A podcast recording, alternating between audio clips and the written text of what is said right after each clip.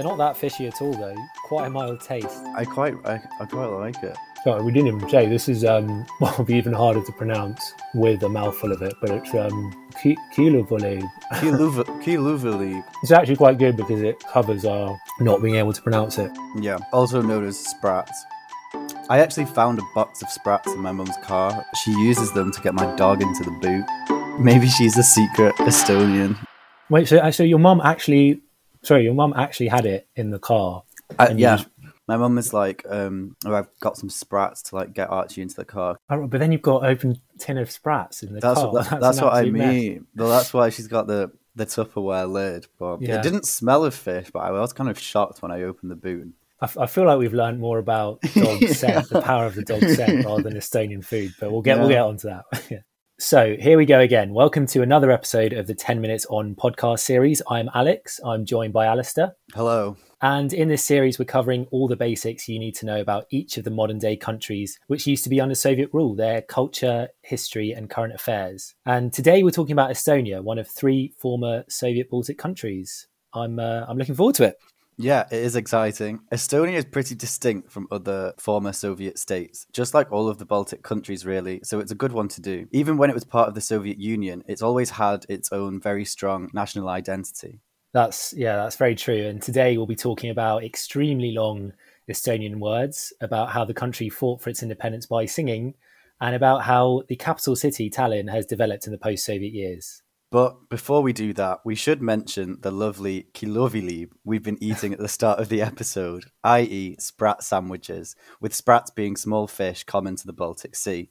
Yeah, honestly, they're excellent. So these are open-top sandwiches with rye bread, butter, sprats, and a slice of boiled egg and chopped spring onion. It's a very popular snack in Estonia, and Alice and I have channeled our inner Estonians and made ourselves some at home. Yeah, I thoroughly rated them. I think I might be having kiluvõileib again, maybe one day. Good thing they taste good, as I've got about 5 tins of sprats at home now as well. So. Right, should we get going then? Yep, let's go. So, I mentioned extremely long Estonian words, and that's probably a good place to start. Alistair, if I were to say to you, imagine it's your birthday week, right? Right. And you are coming to the end of it. It's the weekend. You're having a party in the afternoon and you're probably feeling a bit tired because you've been partying all week. Mm. So amazingly, in Estonian, you can actually express that exact emotion and scenario with just one 42-letter word. I'm not even going to try to pronounce it, but I will ask Estonian Google to say it instead. Let me see if I can get it. Right, here we go. Sünnipäevane talalõpu peo pärast lõuna väsimatus. Maybe one more time. Sünnipäevane talalõpu peo pärast lõuna väsimatus. Impressive. Yes, so its precise meaning is the tiredness one feels on the afternoon of the final party of the birthday week. That's how I felt after this bank holiday. But do people actually use this word? I don't think so. So if you're traveling to Estonia and want to learn some key phrases, probably worth memorizing a few others before you get to that one. But the point is, the Estonian language can be quite tricky because it is an agglutinative language, meaning it often glues together short words to make long ones. Theoretically, you could even have a word that is even longer than 42 letters. And there are a lot of people having fun on the internet trying to come up with new words to beat the record. That's interesting that it can be a difficult and also very different language, because after gaining independence from the Soviet Union, there was a large minority of ethnic Russians who had migrated to Estonia for work, many of whom did not speak Estonian at the time, and many still don't. Language is one feature of ethnic tensions in Estonia, but maybe we'll come onto that a bit later. Well, Estonian is, of course, the national language, but there are Russian-speaking regions in the northeastern county of Ida-Virumaa and parts of the capital, Tallinn. Let's talk a bit about Estonian culture as well, because it's got various Nordic, Baltic and Germanic influences. Yeah, so Estonia is a northeastern European country. It borders Latvia to the south and Russia to the east, but it is very near to Finland and Sweden across the Baltic Sea. The language is very close to Finnish, but then comparing it with Latvian or Lithuanian, by contrast, is a bit like comparing English with Japanese. It's totally different. And like Latvia, Estonia does have some Protestant influence from past Baltic German rule, though today it's actually one of the most secular cultures in Europe. But one thing that all Estonians do love is a good sing-along.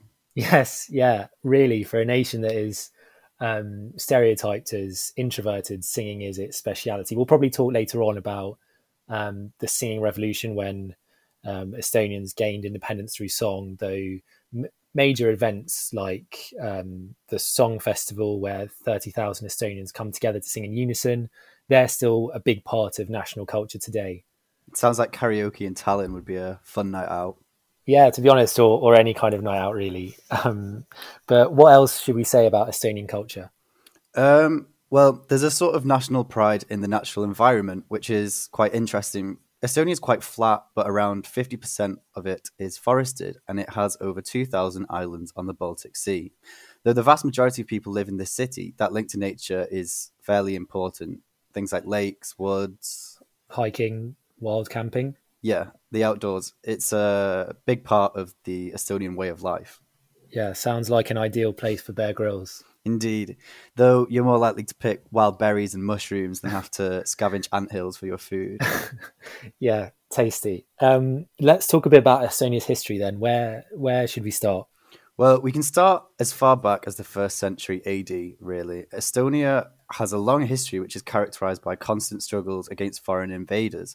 Knowledge of tribes living along the eastern shore of the Baltic Sea dates all the way back to when Roman historian Tacitus described them as Aesti, who lived within systems of clans and elders. This is interesting as even in the 1920s and 30s, Estonian governments had the title of state elder, rigivanem, to describe the combined office of prime minister and head of state. The first recorded example of a foreign invasion of Estonia was in the 9th century, when Vikings moved down the Baltic coast. There's that Nordic connection again.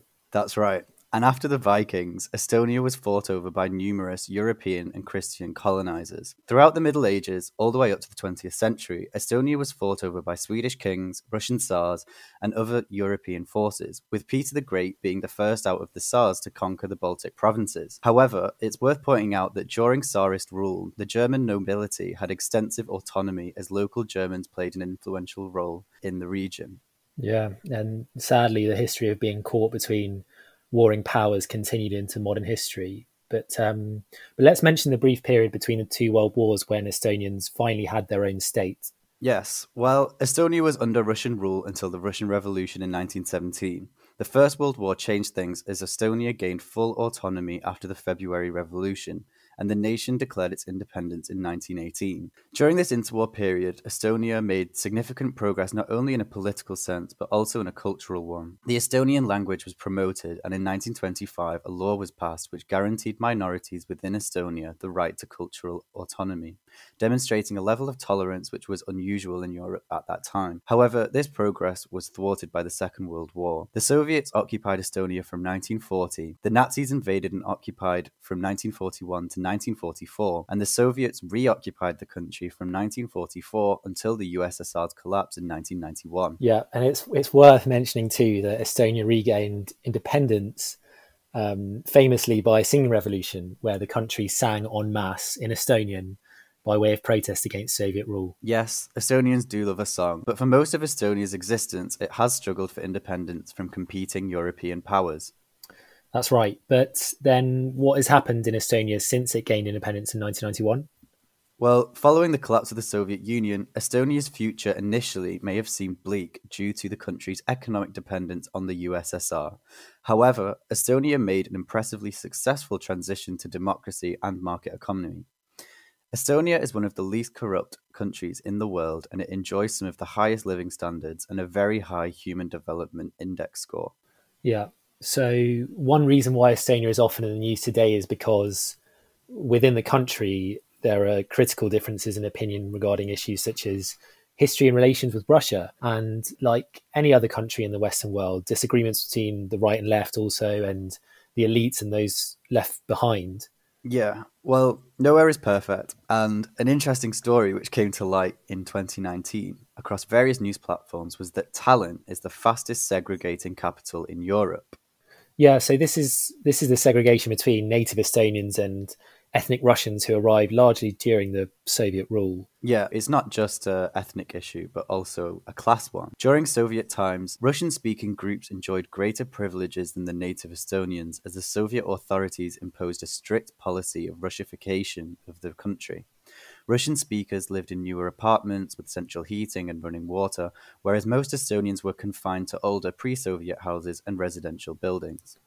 Right, and after the transition, former industrial and agricultural areas were at greater risk of falling behind, which today has led to traditionally high unemployment in the northeast, where many native Russian speakers reside, but also then rural poverty for many ethnic Estonians living elsewhere. Exactly. It's a very complicated issue, not solely based on ethnic differences.